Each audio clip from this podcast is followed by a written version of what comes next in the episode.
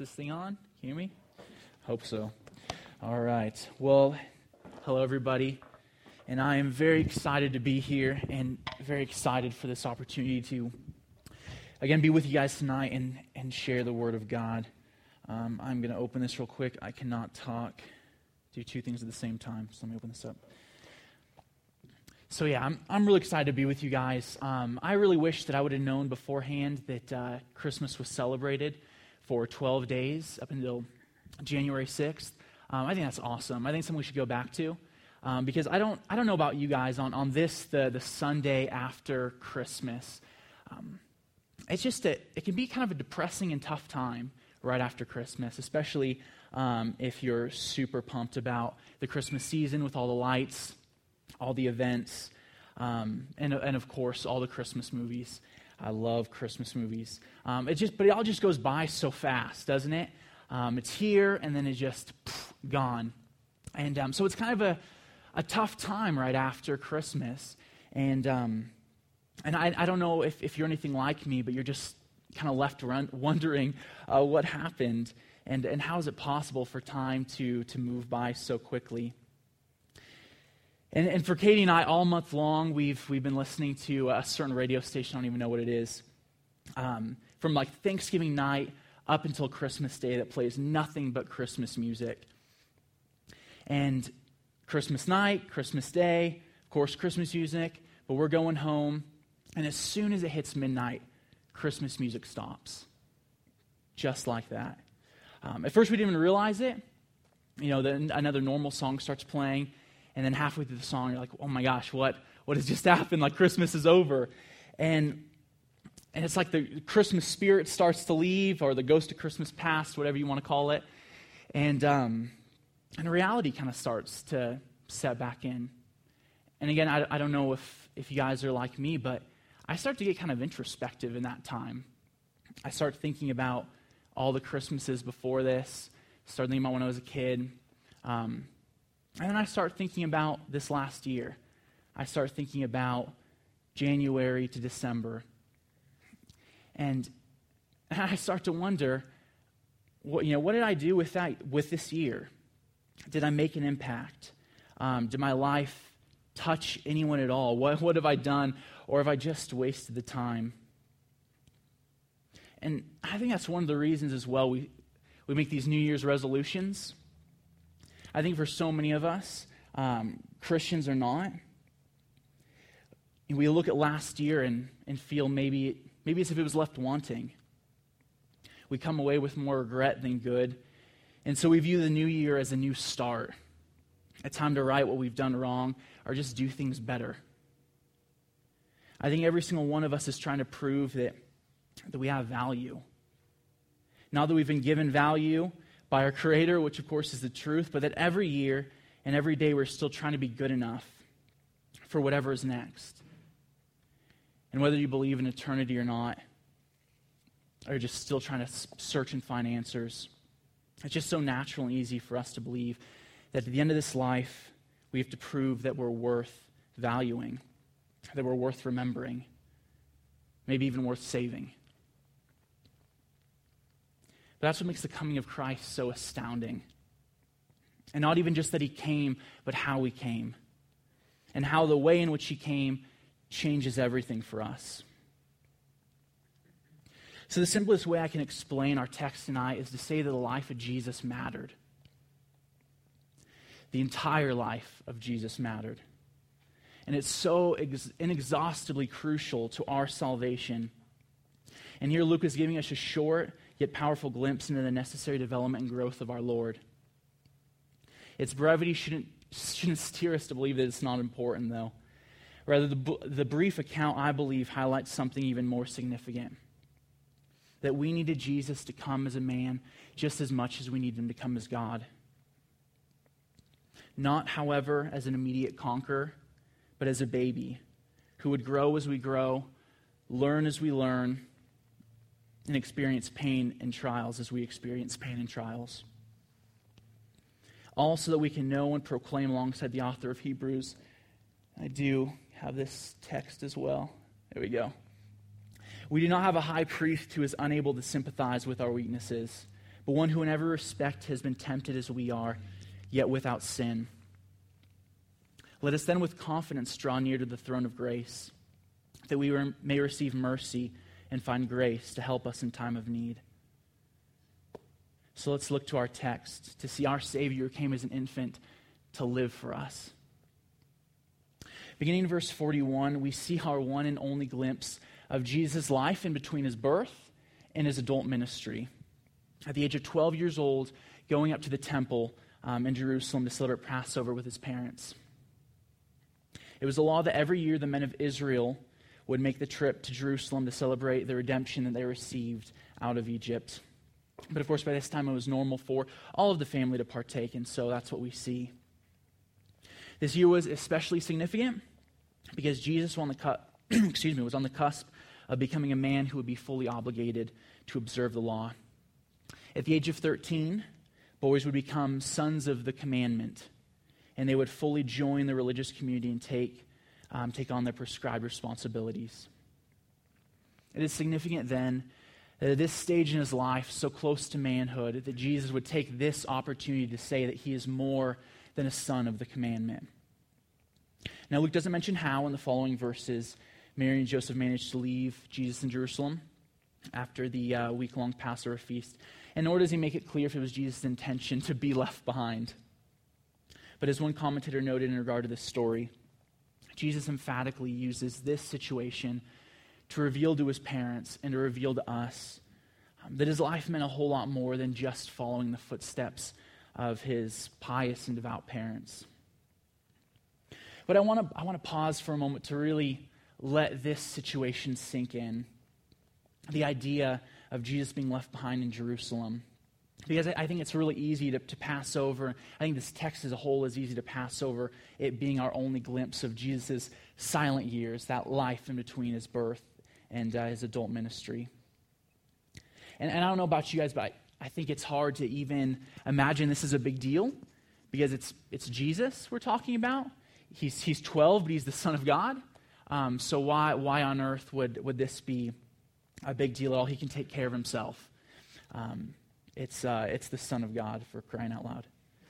But just imagine being in the shoes of Mary and Joseph, leaving Jerusalem and walking 20 to 25 miles, it probably would have, and, and a day's journey, it probably would have gone 20 to 25 miles with their caravan of family and neighbors. And, and that only to realize that they'd left their son behind.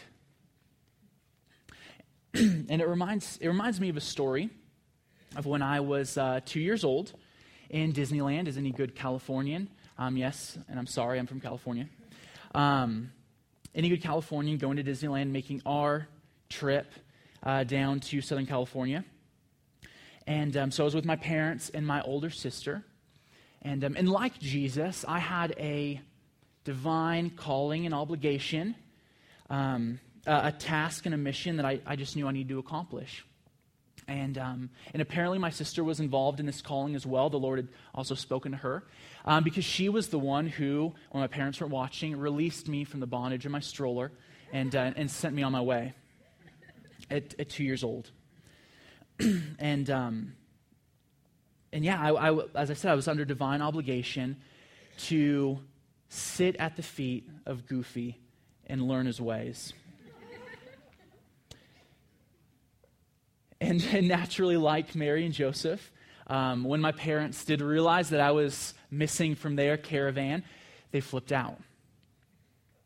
Um, you know, they, of course, didn't have to travel a day's journey to find me, but I, I'm sure it felt like, especially if you're a parent and you've ever lost your child for even two seconds, um, probably felt like they traveled around that park 20 to 25 miles to find me. And, and of course, thankfully, with help of Disneyland security, they did. Uh, they, at least I assume so. I, I, believe that they're my real parents. Um, but they did, with the help of Disneyland security, find me. Um, and if, of course, you know, I'm sure it looked quite odd. A, a two year old boy running around by himself. with a Disneyland map, actually, in my hands. Um, so that's kind of impressive. Um, you know, screwing around, and, and obvious hot pursuit of my calling and my mission. And, um, and then, of course, I had my, you know, my Pooh Bear hat on with my name embroidered onto the top of it, and, and that was for identification purposes, of course. But, but can you imagine the fear and pain my parents must have gone through in that time when I was lost? And, and with the idea of possibly never finding their son again. So I think when we look at this text, we, we have to remember, when we look at every biblical text, we have to remember that these are real people in real history going through real and sometimes extremely painful situations and circumstances. And when Mary and Joseph did find their son sitting in the temple learning from the teachers, they were in pain and distress. Now, again, Luke doesn't tell us exactly how Jesus got left behind. He doesn't point blame because that's, that's not the issue at hand. Luke is describing a very real and probably very intense scene that needed to take place in order to stress beyond words to Mary and Joseph and also to us reading this now just who this Jesus is. Upon finding him, Mary says to him, Son, why have you treated us so? Behold, your father and I have been searching for you in great distress. And, and that can also be translated as in great pain. But Jesus replies in more words significant than, than we have time to unpack. Why were you looking for me? Did you not know that I must be in my Father's house? You see the contrast that's taking place here?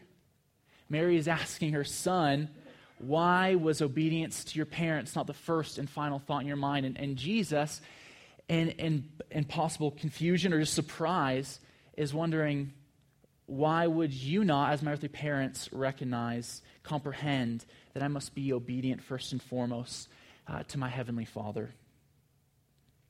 This begins um, as what I see as one of the main texts, or main um, ideas of the text, the main um, significant aspects of the text. That the life of Jesus matters because through it we see the beginning of a new and improbable family that belongs to God. In these passages and through this difficult experience, Jesus is making it clear that his life must be about the Father's purposes. When Jesus says that he must be in his Father's house, in the Greek it can also be translated as about his Father's business, about his affairs, and, and even about his people, even at the cost of, of what that would mean to his parents, to his disciples, and, and of course to himself as he dies for us uh, upon the cross. But in these passages, he's claiming what his parents already know that, that he is the Son of God. He is more than a son of the commandment. He is the Son who will finally fulfill the righteous standard and commandment on our behalf. But like we see even from his disciples during his adult ministry, there's, there's some confusion as to what this would mean, the cost um, that would take place, and that being uh, the, the cost that would be required to bring salvation to his people. So before the foundations of the earth were created, Jesus was and is the Son of God. But for a brief period in history, Jesus comes to us in our form and in our weaknesses to also be the son of a couple in the, fir- in the first century AD. And all, all in order to, to make all of us who believe and trust in his life, in his death, and his resurrection, sons and daughters of our eternal God. Without the life of Jesus, we, we cannot enter into the family of God. And for all those in the Old Testament who waited for their Savior, and for us who can look back and see his life, his death, and his resurrection, and, and all that he's accomplished for us, um, there, there would be no eternal relationship with the Father if it w- weren't for the earthly life of the Son. Those years between his birth and his, his adult ministry and his death. Um, but as we've been doing throughout this Advent series, um, continue to reflect on the words and wisdom of Dietrich Bonhoeffer. He writes concerning the life of Jesus. When God's Son took on flesh, he truly and bodily took on out of pure grace our being, our nature, ourselves. This was the eternal counsel of the triune God. Now we are in him, where he is, there we are too, in the incarnation, on the cross, and in his resurrection. We belong to him because we are in him. That is why the scriptures call us the body of Christ to become this body and this, this family of God, this family of Christ, Jesus first had to. And as Hebrews 8 tells us, although he was a son, he learned obedience through what he suffered. Jesus had to come to this earth uh, as fully man, a mystery that Brian talked about a few weeks ago. And, and an aspect of this mystery that can be really hard to comprehend, um, hard for us to understand, is that in his incarnation, Jesus emptied himself. He took on our nature. He took on our flesh. He took on our emotions. He took on our weaknesses. I would love to be able to spend an hour just thinking about, talking about what that looks like when Paul writes in Philippians that he emptied himself, that he did not see equality with God a thing to be grasped how he learned, how, this text said he sat before the teachers and he learned, how the writer of Hebrews tell us, he tell, uh, tells us that although he was a son, he learned obedience through what he suffered. He didn't give up an ounce of his divinity, but he took us upon himself. So we can imagine the pain he too must have felt in revealing to his earthly parents that he must, obe- he must be obedient to his heavenly Father above anything else, no matter what the cost.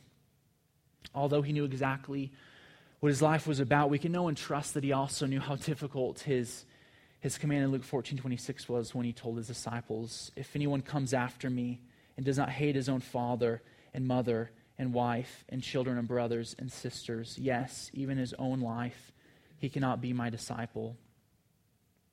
Why? Because he knew what it, what it meant to be obedient to God in every circumstance, no matter how painful. And he did so in order that we too may love God, may desire him, no matter the pain or difficulty. He took on us in order that we may take on him. This leads to the second significant purpose or implication of the text, and that's that Jesus' life matters because it's the beginning of our new life.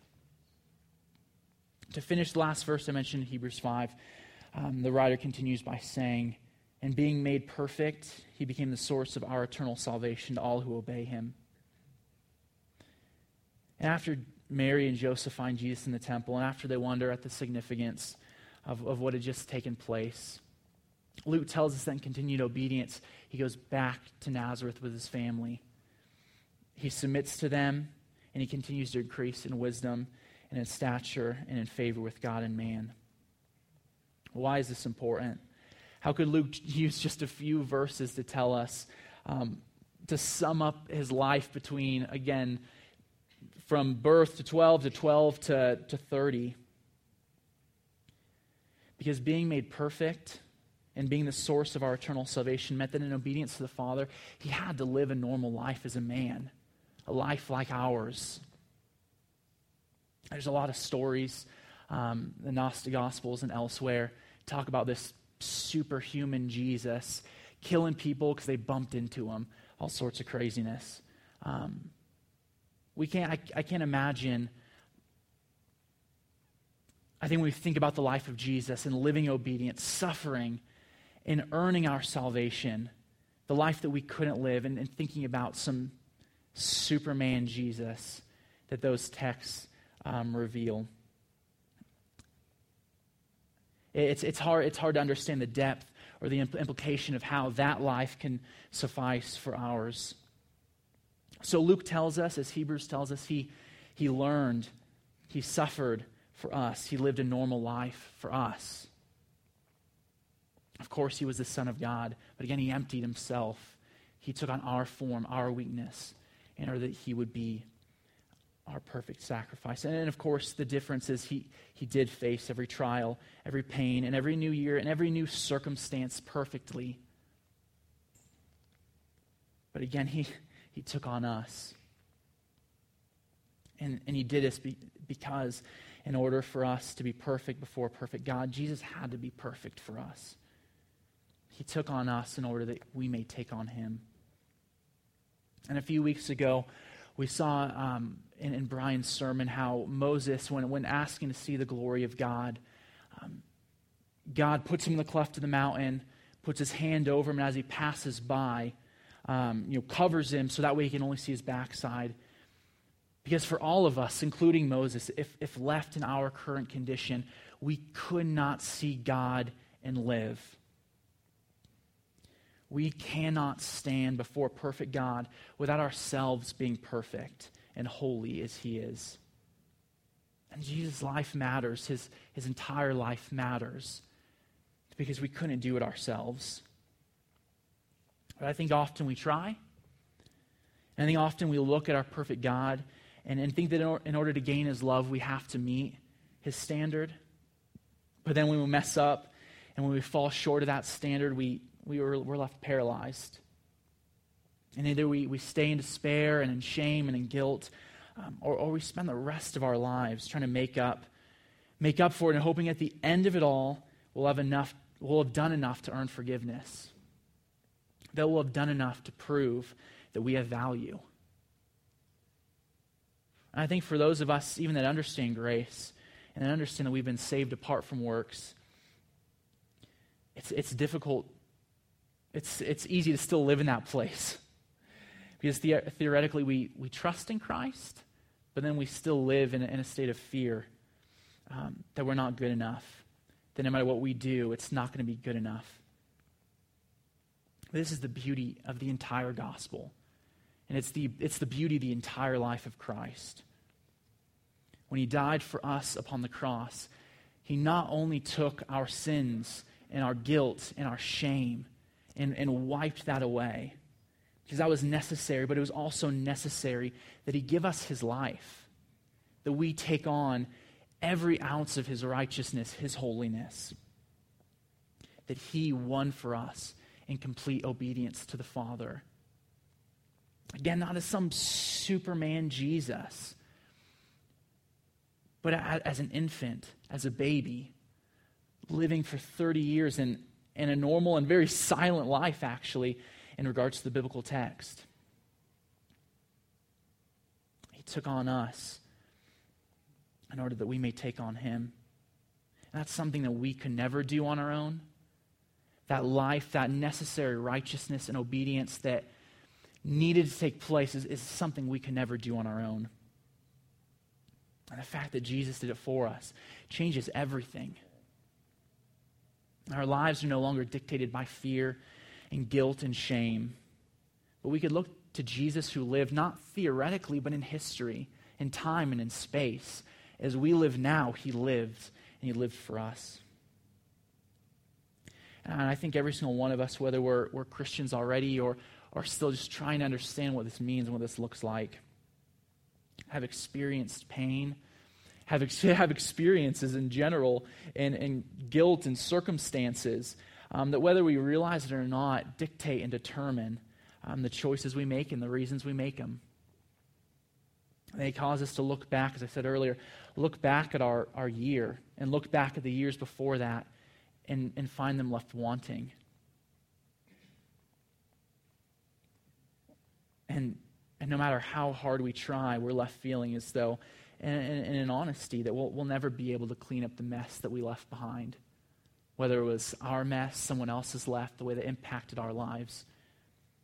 And we would never be able to make up for that. And, and the weight of our years, this year, the prior years, will be left empty. We'll fall short. But what we need to see and believe, is not just an idea, but as, as a reality that was lived out for us when Jesus grew and, and learned and, and suffered and was obedient to the Father is that someone else lived for us. Because no matter how many new resolutions we make, we cannot make ourselves good enough. And our value isn't determined by what we can bring to God, and it never was. We were made valuable, and Jesus came to restore it. He brought us new life that we can never earn. He gave us himself. He gave us his status so that we too may be sons and daughters of God. And he also gave us one another. Again, he, he gave us this new and improbable family that belongs to God. And, and the church is a beautiful thing. We're called the body of Christ, the bride of Christ. And it does not get more intimate than that with our God and with each other we, we weren't left alone. And no matter what this last year brought, or any other year before that, we go forward knowing that, because of his, his entire life, the entire life of Christ, and his death and his resurrection, our lives, our hope, our future, and our standing before God is dictated and directed by Jesus. And we have each other, again, an improbable family that belongs to God. We have each other to remind one another of this reality lived out for us in history. So, every, with every new year and every new day, we as a church can point each other to Christ. Again, not theoretically, not to an idea of salvation, but, but as, as Simeon said, as we learned last week, as he held baby Jesus in his hands and said, This is salvation. Not just an idea, this is salvation in a baby, in a child, and of course, in a man on the cross. And we look to him together, not alone, but together as the family of God. To know that our lives are, are no longer dictated by what we do, the value that we think we can bring. And our, our new year and our future, our hope, um, is dictated by Christ. So let's pray together. Father God, um, we are so thankful for, for sending your Son. We're so thankful for the life of Christ um, in, in, in deeper ways than, than we have time to even comprehend or unpack, to think through. And, uh, and I've just been so thankful, even over these past few weeks, to, to take the time to look through this text that I feel like is so often um, skimmed to realize that, that every aspect of Jesus' life mattered for us, that he won our righteousness, our holiness that we cannot earn or deserve on our own. But that he came and he took us upon himself so that we may take on him. And Father, we thank you for, for this salvation. We thank you for our family. We thank you for one another. Um, that you've saved us not to be alone as individuals, but as, as the family and body of Christ who would push each other towards you, who would direct one another in, in continued pain and difficulty that we, that we will experience for the rest of our lives, that we have one another to, to redirect, to point each other towards Christ, this reality um, that's been earned for us. So we thank you for this time. And um, I just pray that we would go um, in peace and throughout uh, the end of this year, into the new year, uh, knowing that, that we have a salvation that was not by our works or our value, um, but completely purchased um, at the cost of Jesus' life, death, and resurrection. And we pray these things in Jesus' name. Amen.